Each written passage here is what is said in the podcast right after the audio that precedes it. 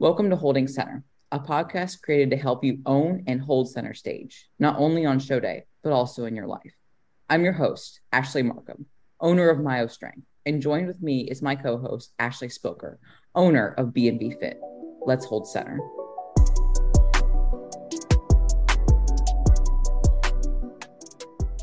Yo, what's up, Spilks? You look all cozy. What's going on? Oh man, it's so funny you say that. It looks so warm here today, and it's been warm in Ohio. It's been Yeah. the last couple of days, and then today I woke up and like my heat kicked on, and I was like, "What the fuck is going on?" It's like it was 36 degrees this morning. I still went on my morning walk, and I was like, "This kind of pisses me off just because the sun is out and it's bright, and you would assume it'd be warm, but it's not." So, but then Yo, again, fuck that shit.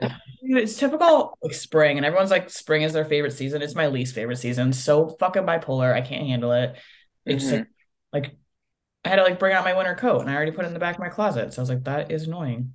Yeah, But- I mean, to be fair though, like you do live in Ohio, so because you are northern, like spring is stupid. Like you come down south and like the minute it turns April, it's like 70 and 80 degrees. So it's like, you know, I busted up my shorts, I got like sports bras on because it's just like it's already swampy. Like I already have to change my underwear like twice a day because it gets like swampy as fuck over here. Like I don't even give a shit. Like that is real life and that is just what I have to do. Ah, that's what I want though. Like that's what I'm craving. Like I want swamp ass. Sign me up. it's like Mountain Dew sweat and swamp ass. That's what you have to Oh. do. That's that's the life that I pay. Jeffrey, I'm so sorry. I'm so sorry. You have to tolerate this. but with that being said, why don't we just introduce our special guest? We have Mr. Jeffrey Su on. I absolutely adore Jeffrey. He was my mentor for a few short months to help me get my shit straight with my business when it comes to the actual business back end, but then also as a coach. Um, I'm also very blessed and privileged to call him a dear friend. He's an absolutely gem of a human being and gave me one of my best compliments ever in the history of compliments by telling me that I have a lot of personality. But welcome on, Mr. Jeffrey Su. How are you today, Jeffrey? Thank you for having me. Um, doing good. Um, you know, I can identify with the the the weather discrepancies that you're experiencing, Ashley, over there in Ohio. Up here in Massachusetts, it's very much the same way. Um, it goes all the way into May or June like that, and during the summer, it's just rain. Oh, it rains a lot there. What's that? Does it rain a lot there in the summer? Um, off and on. Yeah, we never really have like. I mean, we'll have like maybe like a week or two all summer of like straight nice weather, but it's always like you wake up one day, it's like really muggy and cloudy and rainy and misty and stuff. It's weird. So Gross. I understand. Mm-mm. Do you also deal with Mountain Dew sweat and swamp ass, Jeffrey? Can you relate? Uh, no, no, I don't. I don't. I don't sweat that much. Um, I'm just not really a sweaty person. I don't really smell bad when I sweat either. Um, and I shower twice a day, so I'm very uh, particular about hygiene. No, that's good. That's good. Yeah. For those of you guys that don't know, like I actually do consult with Jeffrey on skincare routine. Like that's actually why my skin is looking as fresh as it does because I have like a skincare setup now, and that is thanks to Mr. Jeffrey Su and a good diet. Good, good. Yeah, good skin can uh, make you look at least ten years younger, so that's important. And honestly, with me turning 27 tomorrow, I need I want to keep my youth. I want to keep that vitality. Yeah, as you get older, it's like a game. You want to you want to try to look as young as you can, and uh, yeah, people people really buy a lot of product and a lot of services to try to maintain that. Yeah, So- I think the secret's sunscreen and Botox. And so when I turn 30, I'll be going Botox. So I'll probably be sliding into your DMs being like, hey, what do Yeah. I get? Help me. For sure, I'll help you out. I want Botox. Ash, go ahead. I was just like, Yeah. I was just thinking about getting Botox because I have like these deep rivers in my forehead. I'm like, Yes, in the forehead. Yes. Yeah, I know, 'cause, like I I'm a big eyebrow raiser, especially too Mhm. since like once COVID happened and like we had to start wearing masks and I couldn't show like all of my patients my facial expressions as to like how dumb they are for being in the ER. So I'm like always raising my eyebrows. But and now, like in the last two years, they've gotten so It's like- bad. Yeah, it looks like crevices and shit. Like you could have like a little like Hoover Dam just running through with just water. It's really, it's really, really bad. Eric doesn't want me to get Botox, but it's not always about Eric. Fuck Eric. Yeah, there you go. Use it. Use the birthday coupon. That's right. That's right. Uh, Jeffrey, I don't know if you saw my stories, but um, Eric for my birthday made me a bunch of birthday coupons for this weekend, and I have one coupon where it's I get to tell my husband to shut the fuck up over Oh, a topic that he might be talking about that I just don't want to listen about. So I get to use my shut the fuck up coupon to shut him the fuck up. Wait, your birthday is this weekend? Yeah, it's tomorrow. That's awesome. Cool. Happy Yeah. early birthday. Thank you. Yeah, thank you. I appreciate that. Um, but we're going to dive into our questions. The reason why we have Mr. Jeffrey Su on our podcast today, you guys, is to bust up fitness and also contest prep myths. So this is definitely going to be more of a jovial episode, but also to bust up some things that I'm sure you guys have heard that you're like always wondering about, like, you know, is this true or is this not true? And so let's kick it off with one of my questions. So, do you have to drink vodka either the day of or the day before a show to help dry you out? Huh. Well, you know, the alcohol thing before shows was probably popularized back in maybe the early 2000s.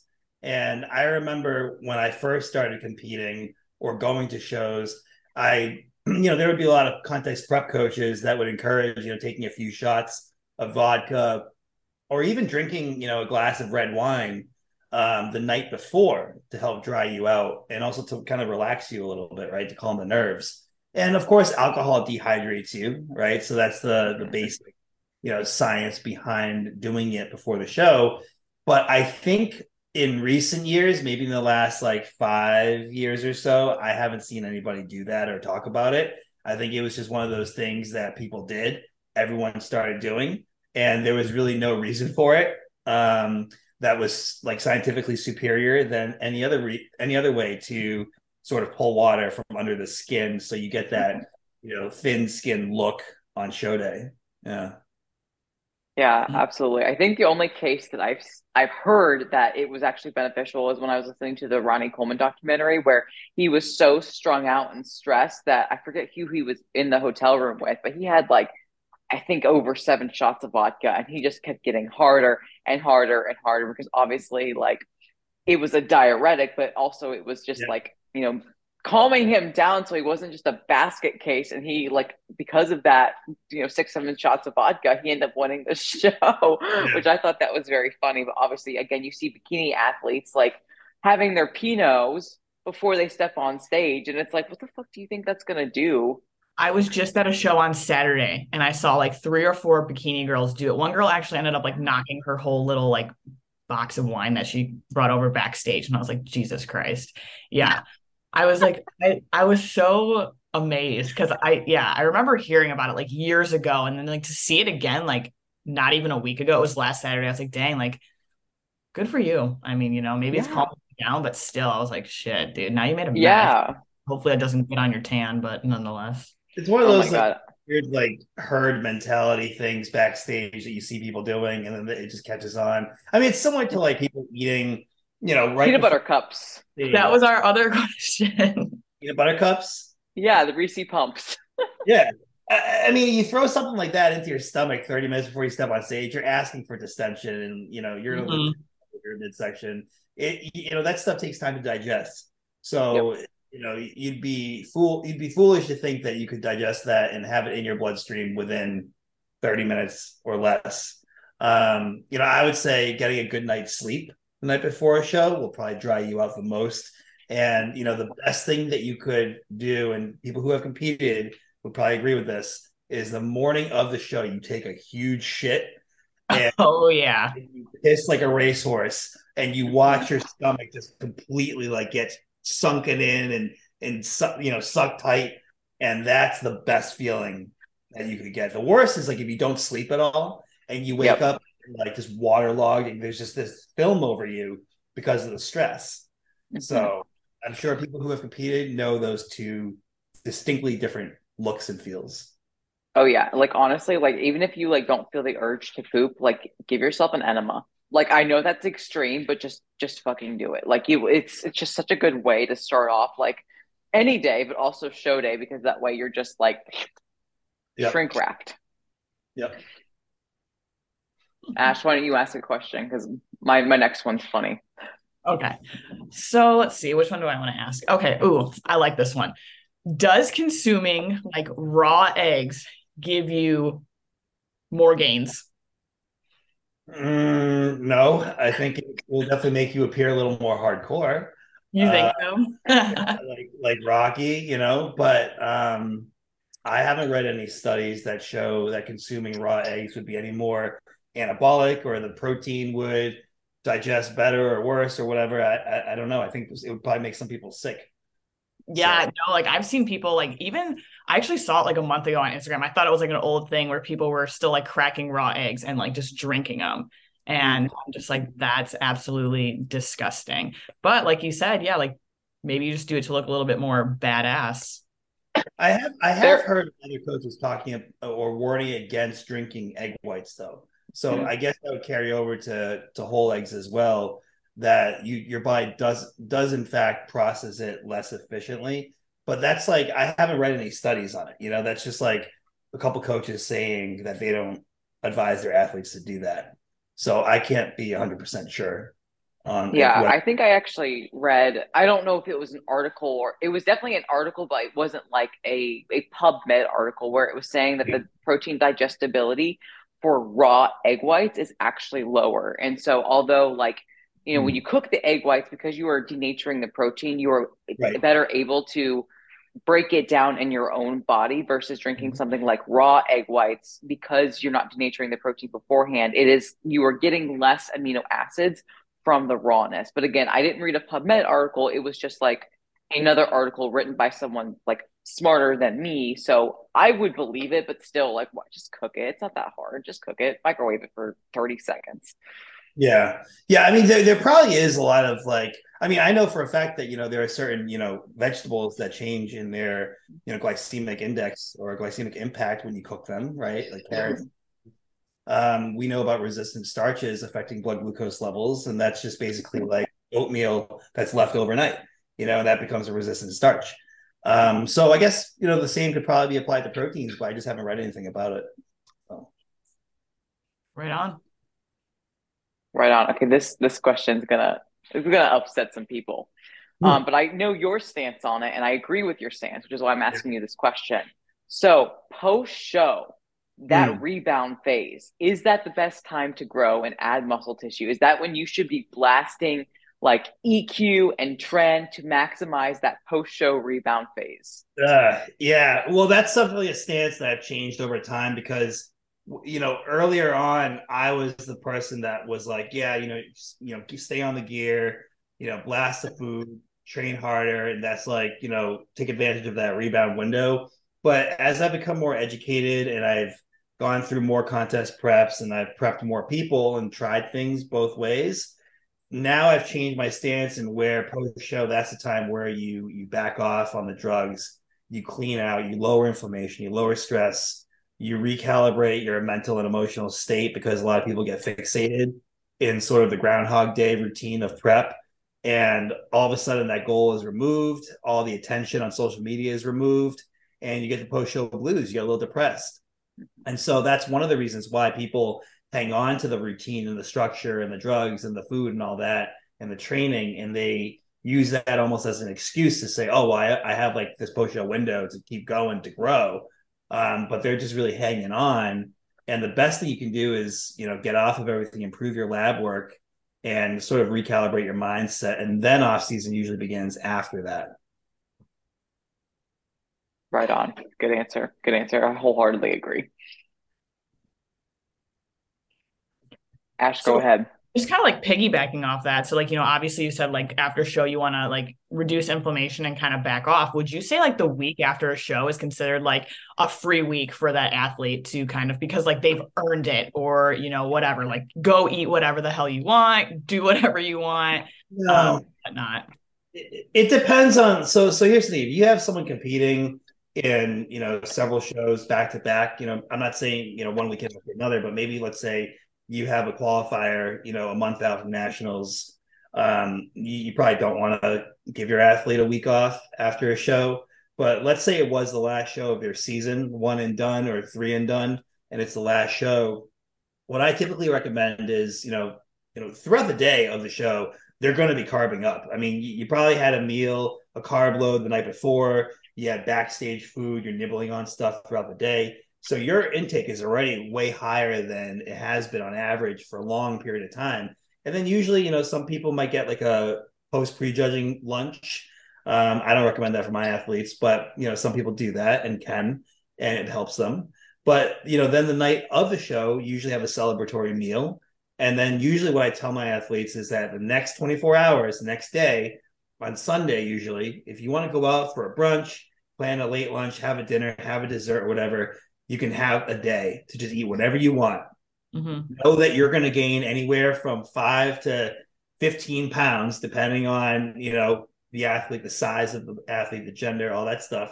And then you're right back to a meal plan on Monday. Typically, I'll back it out to like four weeks out. That's where we'll start. And then I keep 50% of the cardio in. Then usually trainings taper down. We're using like RPEs, uh, you know, uh, reps in reserve. Um, and they're right back on it. So it's only a 24 hour period. Yeah, I, I like. I think it was with Eric. It might have been Eric or oh, shoot, your figure girl. Oh, uh, Angelina. That's her Angelina. Name. Angelina. You post. Oh, you always post the screenshots of your conversations with your athletes, which I, I always really like and admire that because it, it shows that you're working with real people and not just like randos. But you were like, essentially, the context was eat whatever the fuck you want, but 12 p.m. shut it the fuck down.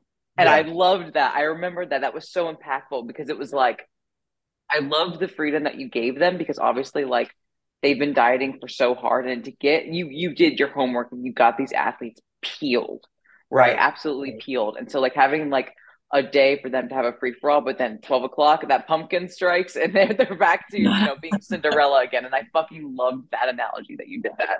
Yeah. You know, post show too, you know, for listeners to understand is like your goal is to put on a decent amount of body fat back. The goal isn't to be so strict that you try to maintain your stage look eight, ten weeks out. You know, you see a lot of people, um, you know, posting that on social media. They're like, you know, four weeks after my show, I'm still only like 0.2 pounds up from my weigh in weight. And that's not something to be proud of. You know, like you, you want to gain weight back because it normalizes your systems, like your hunger signaling, hormonal recovery, mindset, you know, your your um the way you look at food and your cravings and all that. Um, your body fat needs to be at a certain level for that to be healthy and optimized. So that's not the goal either, is to stay super lean. But then you also don't want to get really fat and try to pile on weight either, because those aren't real muscular gains. Yeah. Yeah. Yeah. I don't think I ever oh go ahead, Ash. No, that was me. Like after my first show, like I just piled that shit right on, like real quick. Like it was not good. Like I think, yeah, yeah, like two months after my show, like I was up like 35 pounds, but I was an idiot. Like I stopped working with my coach and everything. Like I was just done. Yeah. I don't mean to uh, one up you, Ash, but you might have been an idiot for that. But here's how fucked up I was.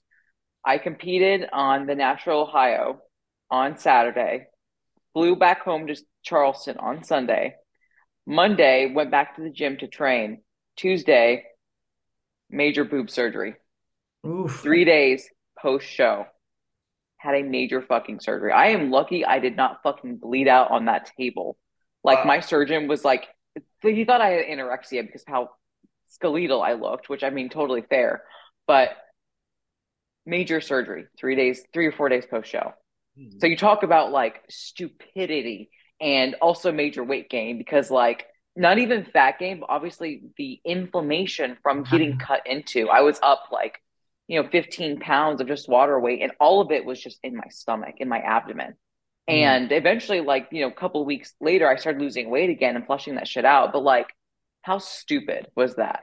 Yeah, like what was going through your mind when you decided to fucking plan that? Like, dude, I here's the deal i did not want to get fat post show and so my reasoning is is i didn't want this the treats right i didn't want the the cookies the brownies the things that these other girls would just be binging on because i didn't want to get fat post show because i had already suffered through a binge eating disorder and when you are binging and you are in that shark feeding frenzy it is not a good place and i remember a particularly bad binge episode that i had during my bulimia days that I almost took myself to the hospital because of how hard my heart was contracting and having these palpitations, I didn't want to feel like that again because it was scary. I thought I was going to die. So rather than treating myself like a dog and rewarding myself with food, I was like, oh, I've always wanted fake tickle bitties. Why don't I have a, a major fucking surgery as a reward? so that's what I was thinking, not thinking about how stupid and reckless it would be to come off of an extreme dieting contest prep stress and then enter into a surgical stress. That was just not, yeah. Mm. Not ideal. That's Nope. Hey, I, I, guess that's like a valid reasoning behind it. Like instead of rewarding myself with cookies, I'm gonna reward myself with titties. Like, yeah. You know what? Like honestly, yeah. If like there was like implants sitting on a table and a plate of like a plate of implants and a plate of cookies, like I'm gonna pick the implants. like who wouldn't? That was, that was my reasoning, but whatever. I digress. Jeffrey, why does tren ruin marriages? Oh okay, that's a good uh, segue into your next question. Um, you know, tren is a very, very powerful, mind-altering drug. Um, the the the conversations between males is that when you're on tren, the types of women that you want to have sex with are completely different than the women that you would otherwise want to you know have physical relations with when you're off of tren um you know i've used tren myself uh several times uh for contest preps. And i can say for certain that when i'm on tren i like women that are bigger and like like a little chubbier you know? So we're talking maybe like you know 5 to 160 and like they're just like normal looking women, you know, they don't, you know, yeah, they're just average looking women. They're not, you know, your bikini athlete, not super lean or whatever, but there's just something about that that it's just like, you know, you want to like get them pregnant or something. It's just like you want to see you want to see those titties grow. You want to you want to be enveloped in all of that. And uh yeah, that's tren. that is so but, funny but in all, but in all seriousness, like I think a lot. If, if any guys are, are, you know, listen to this, they probably agree with that. You probably get some funny DMs because on tren, you will literally just smash like anything. And and you know, that's not to say like these women are are bad looking or whatever, but it's just a different preference. It's like a, it, it just changes. You know, your your your what you're attracted to. It's weird. Um, but in terms of like marriage and relationships and everything, on a more serious note I do think that because you know we're in an industry or a sport or an environment basically where a lot of us got into you know physique sports because we were insecure about ourselves about how we looked. And a lot of us you know even now with great physiques and with great titles under our belts from competing probably still don't feel that great about ourselves. That's why you know we're still in mm-hmm. it and you know always chasing you know for you know more or becoming better um, so when you combine that sort of insecurity and you put drugs into the mix, and it's like this entire industry, we're all in on it. It becomes like this like soup of like issues that makes you know things like cheating, infidelity, all that stuff. Um, you know, just it, it's it it makes all that ripe to grow, I guess. You know, so you hear a lot about that stuff in our. yeah no, that's that's a really really thoughtful answer. Um, but I appreciate that because obviously, like, yeah, we like joke about like trying making you like, getting super angry or super horny or whatever. But at the end of the day, it's yeah. like when you play with fire, you have a chance to get burned. And a lot of people talk about the health effects of being on cycle and running gear, but they also miss out on the mental changes that can happen um, when, when on gear as well and how that impacts you know not only your mental health but also the people that you love. Yeah yeah it's something that not a lot of people talk about both men and women. I don't think um, you know anybody's going to be comfortable getting on a podcast or live talking about mm-hmm. how they cheated on their their girlfriend or their wife or or how they were abusive in a relationship or what they were abused yeah but that stuff happens um, quite frequently. I would say just behind closed doors. Um, yeah. But you know, you know, one thing I noticed was you know last year when I came off of everything because I had some other health issues like appendicitis, I had COVID, I had a lateral sphincterectomy because I had um, horrible hemorrhoids that were probably related to gut issues that stemmed from my prior two health complications. But yeah. I had off of everything. I mean everything. I went cold turkey, cleaned out and I dropped, you know, like 24, maybe 26 pounds. I was down to about 180 something, which is really, really small. Uh, the smallest I'd ever been in a really long time. But the mental clarity I had and the the levelness of my emotions and like just how I like looked at the world. Like the trees looked different, like the sky looked different, like driving on the streets, like everything just looked different you know, and it was like really nice. I was like, wow, this is what it's like to not be on steroids. Mm-hmm. You know? It's just it's crazy. Like I I think every athlete, every you know you know recreational ED user should take time off and really think about who they are when they're off versus who they are when they're on, and ask yourselves like, what's the real you? Mm-hmm.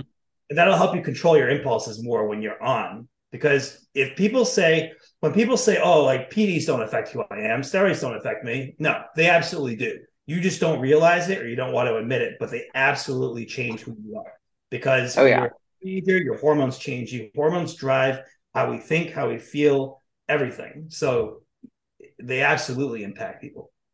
Exactly, especially the emotional attachment you get to being stronger in the gym or having a fuller look. Like it's why people are scared to come off in the first place, because you know they take their douchebag photos. I'm guilty of this too, and you're like, oh, look at my veins, look at my my muscle fullness, like my physique looks freaking awesome.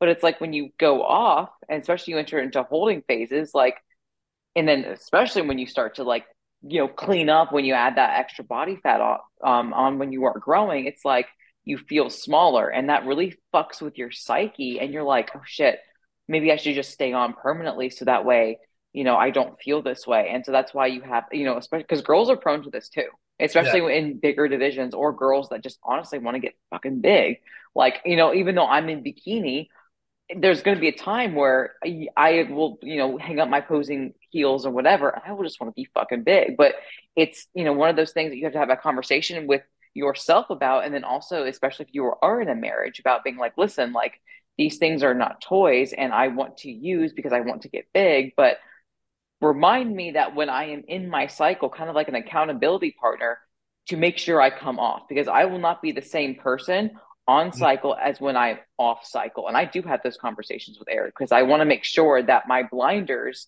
you know yeah. don't handicap me yeah, absolutely. I mean, even for people who don't use PEDs, like there's been a lot of studies that have proven that women who are on birth control, the types of men that they prefer to date or have sex with or are attracted to are much different than the men that they would otherwise be attracted to if they weren't on birth control. And these changes even occur when you're not on birth control, like in your follicular phase versus your luteal, the types of things that you're attracted to or that turn you on or that you think of are completely different as well. So funny story. funny, yeah, funny story. So, um, yeah, like I was on birth control for years, whatever, got off of it. Same thing. Like I had a whole different realization of like who I was attracted to, and yeah. the guy that I've I've been with for the last couple of years.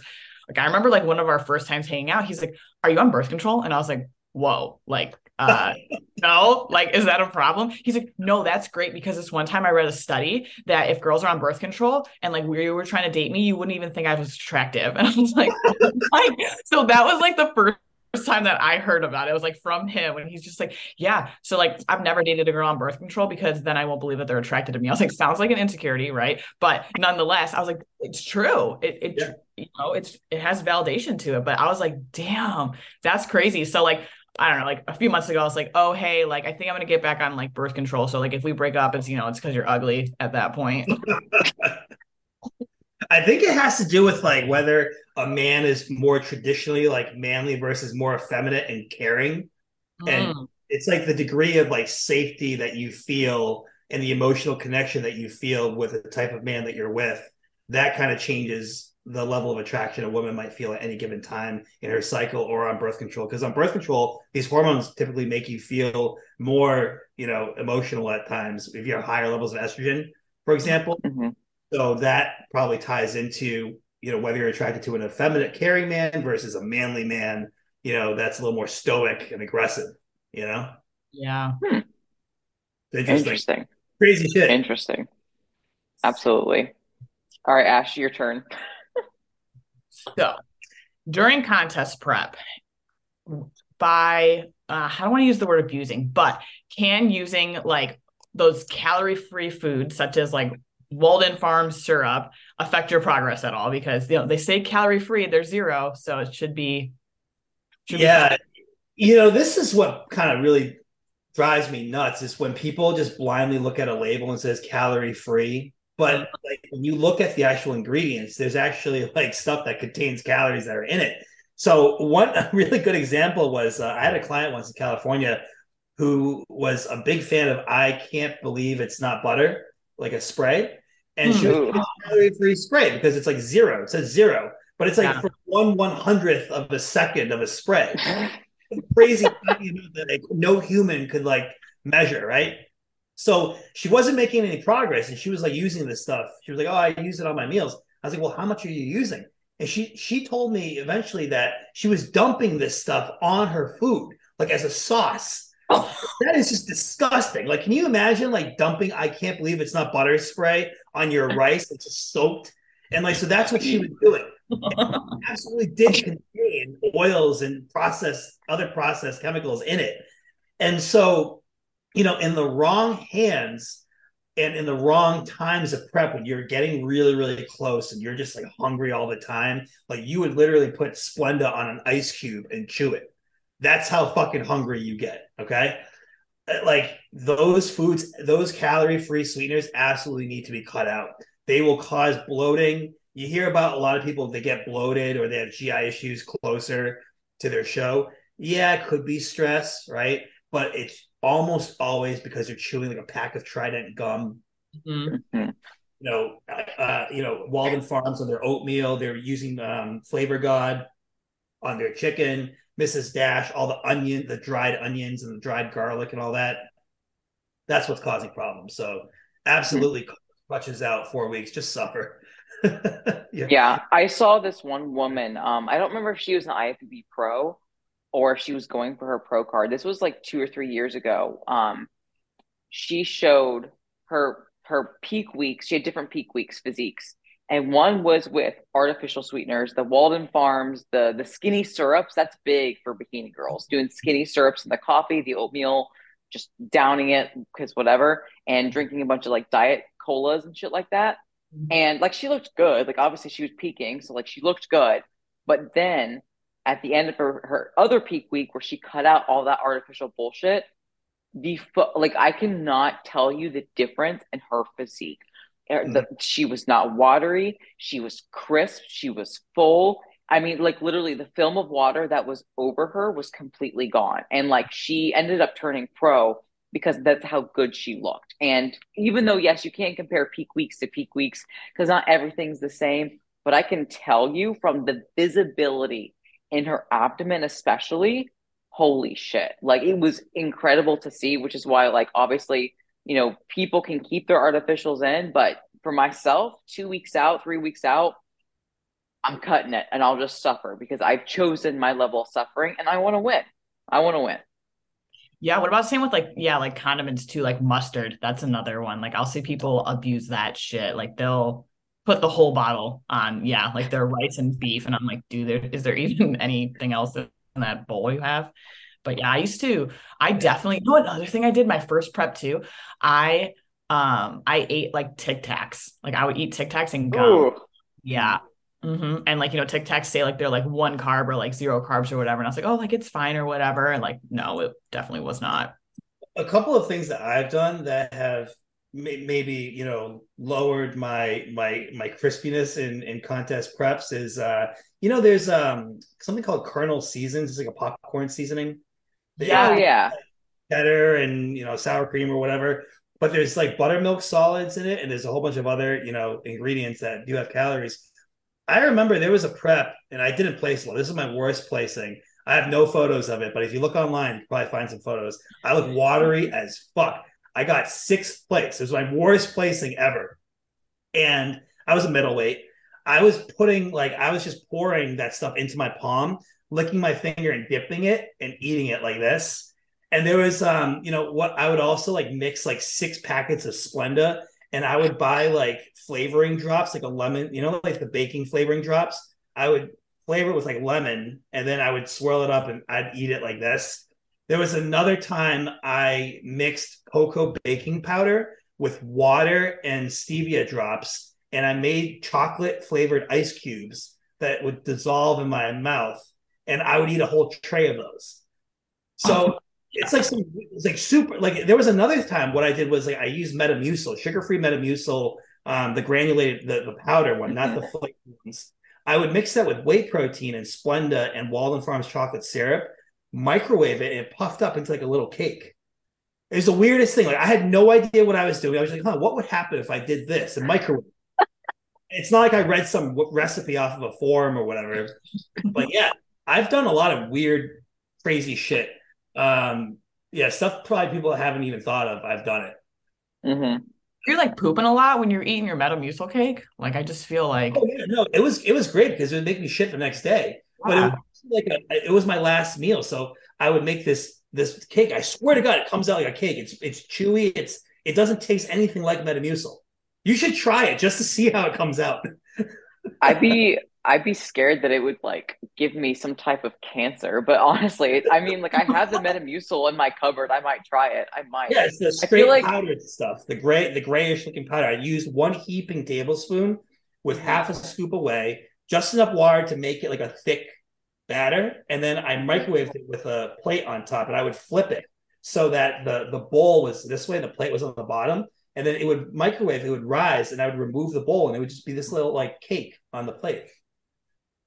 Doesn't sound awful. Um, I you guys have to keep in mind I've never prepped as an omnivore, so whenever I do prep, I will most likely have an easier time because obviously being vegan when I prepped, you talk about like artificials. I was using seitan, which is just vital wheat gluten. Yeah. Again, it's awful for you, awful for you, and obviously I had a lot of fucking gut issues. Um, wonder why. But the thing that I did, do you guys know what aquafaba is? No, I don't. It's like is for back a lack of better word, it's like chickpea cum. It's like when you you buy canned chickpeas and you drain it, it's a very protein rich like bean juice, but you can whip it and it's like egg whites. So it's like it's chickpea cum water, but you can whip it in your food processor, add protein powder or stevia, and it makes like almost like egg whites. And it's just like protein water essentially. But I would like cook that into little like vegan meringue cookies. They tasted like butthole, but it was something to eat. Even with the flavorings, even with protein powder, it was something to eat. But yeah, it's called aquafaba.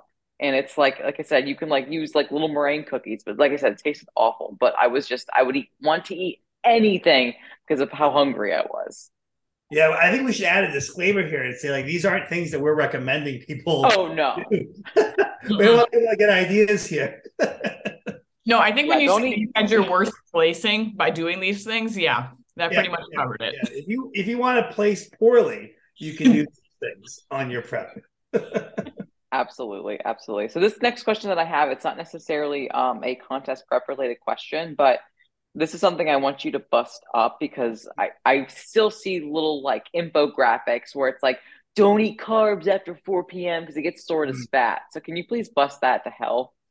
Yeah, yeah. You know, carbohydrate timing does matter in some cases, but I would say in general, calories matter more.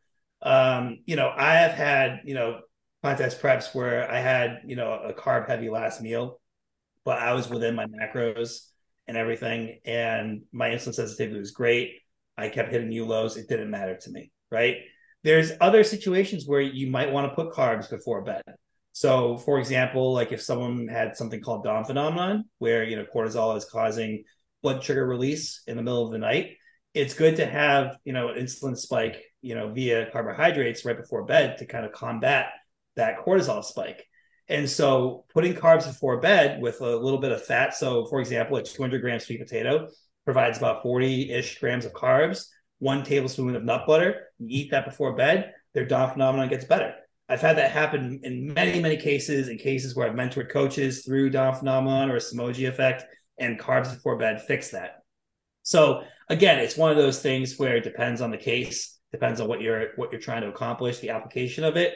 But don't worry about you know cutting carbs off at a certain point in time. Worry about hitting your macros. Worry about the quality of your carbs, and that's all you need to do.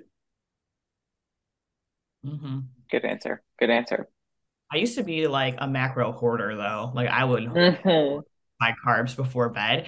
And it became a habit during my first prep because I would like wake up starving and then like I started eating all my food and it would be like 5 p.m. and I would have like nothing left. So then I would like flop it.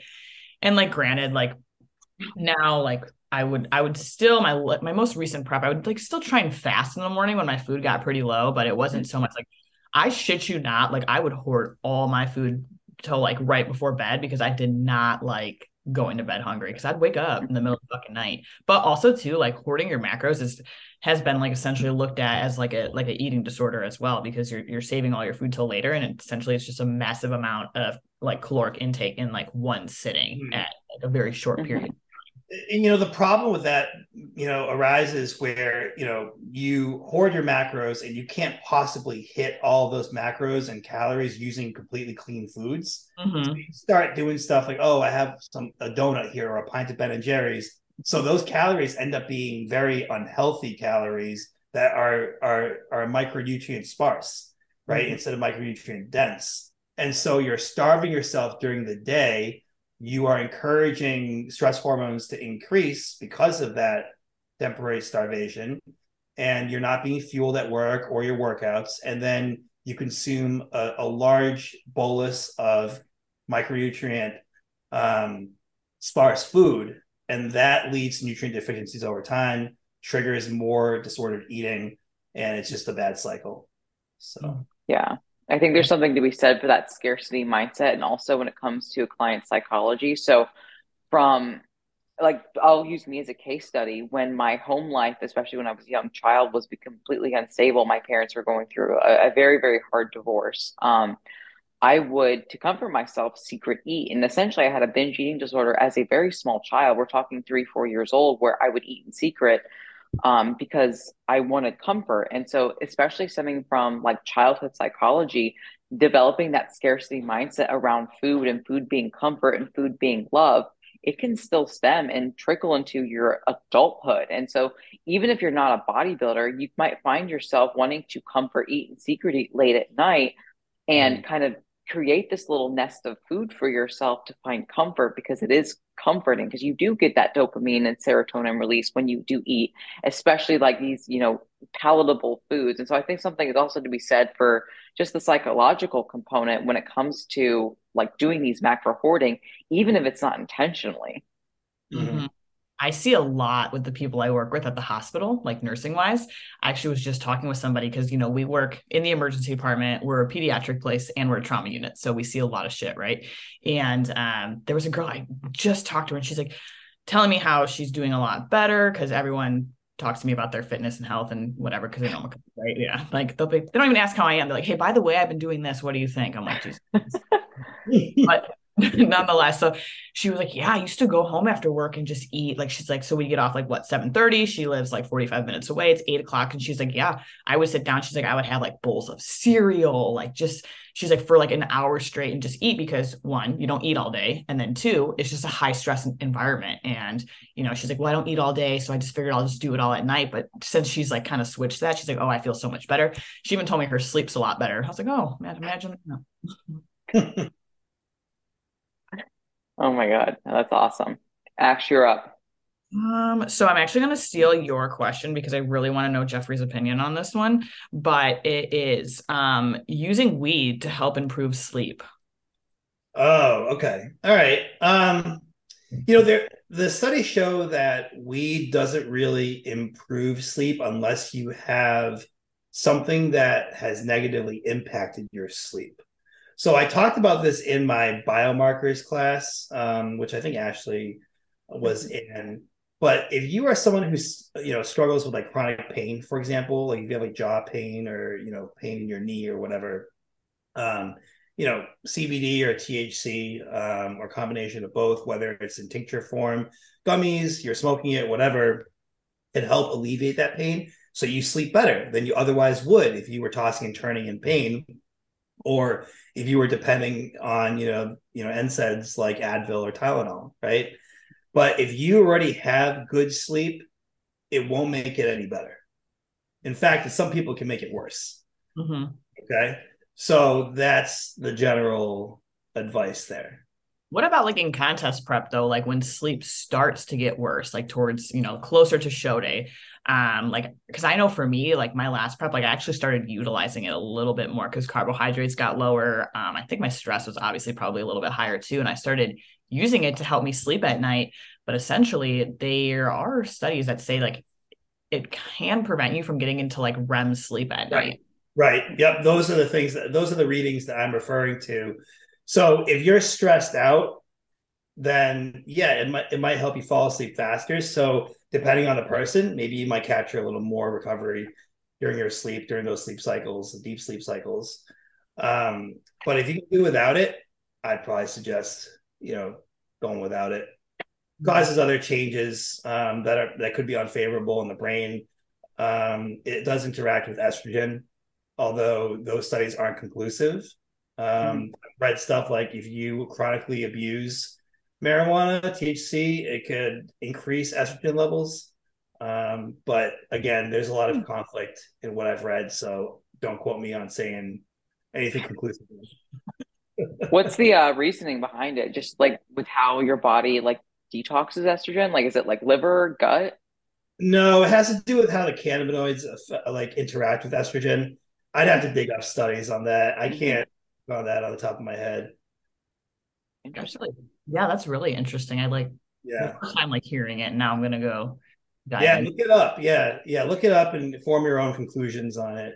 Um, I just don't think it's been studied well enough in athletes on a longitudinal basis to come up with any sort of conclusion that anybody can really speak of. I certainly can't speak. What do you what do you think about people smoking before they lift though? that.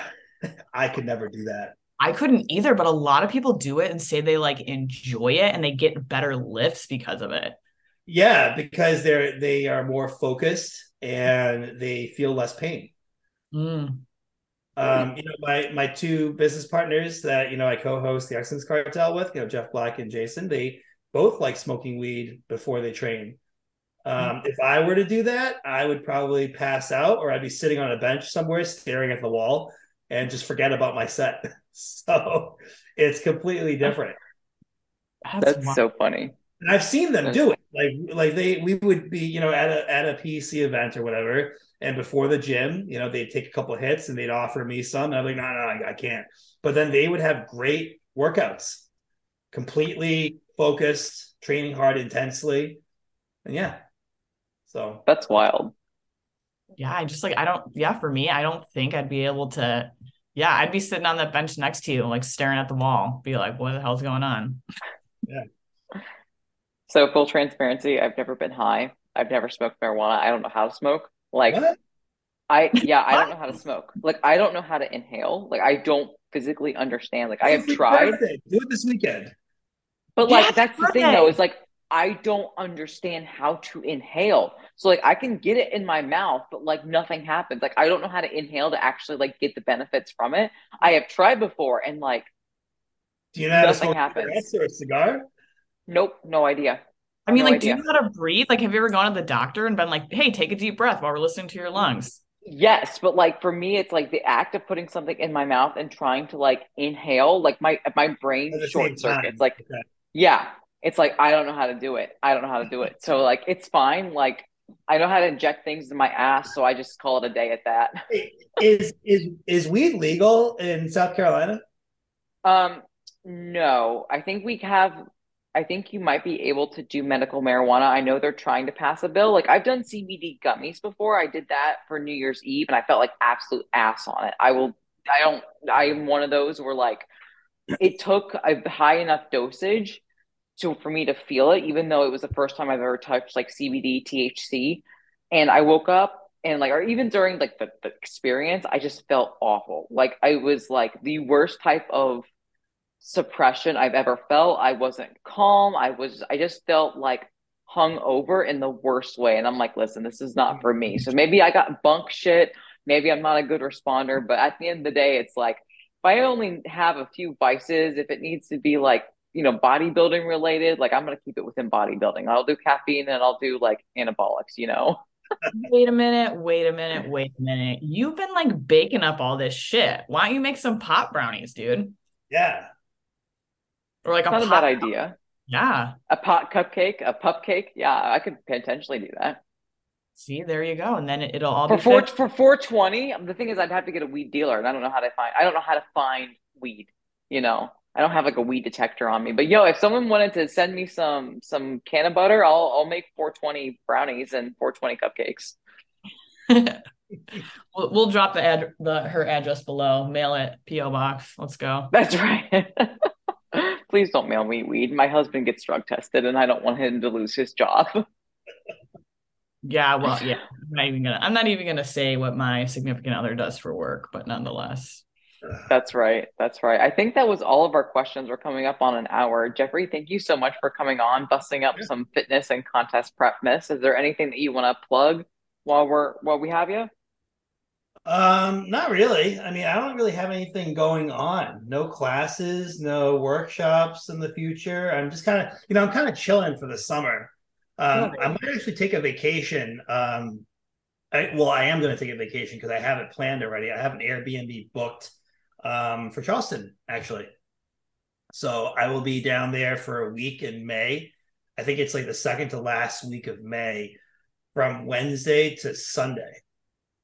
How exciting. You deserve that. So exciting. Yeah, so I'm not going to work. Um, I'm going to make a post later on, you know, closer towards it, um, letting people know that no check-ins, no mentorships, nothing. Um, actually going to take some time off to just explore. So that'll be fun. But yeah, no, no other, nothing else to announce. But I mean, if people want to find me, you know, I'm on Instagram, First Call Fitness, Facebook, Jeffrey Su. Everything's public. You can look me up pretty easily. So um, yeah, whatever you need, let me know. Yeah. I'm excited to meet you. I'm so excited Yeah. to meet you because we we haven't met yet, which is kind of weird. It's, Yeah, it's really weird met to me. It's it's always interesting. You know, at those PEC events, it's always weird seeing people, you know, that you talk to online and you see them in real life. And I would say for the most part, everyone that I've met that I've routinely spoken to, like someone like yourself, has been exactly the same in real life. And they've said the same thing about me, except I'm a little more like toned down than my my online personality. Yeah. What's gonna throw me is your height because I'm so used to because I, obviously Eric is six two, six three. I'm used to taller men being in my life, but like when I met Austin, Austin and I are the same height. You and I, I'm pretty sure, are the same height. So it's gonna throw me off. Austin is just a little bit shorter than me, just a tiny, tiny Yeah. bit. Like his shoulders might come up to like here, you know. But I'm like five eight, so you're you're five eight. Okay. I'm five seven. So yeah, Okay. so like still though, it's like looking Yeah, at you because normally Eric, I'm like looking up, you know, but for now it's like, oh, I level. It's Yeah, always yeah. it's always no, funny. pretty cool. Maybe we could grab a picture together. Yes, I'll, I'll I'll try to out angle you as best I can with my my, my bikini delts. Awesome. Well, until next time, guys. Peace out. Adios.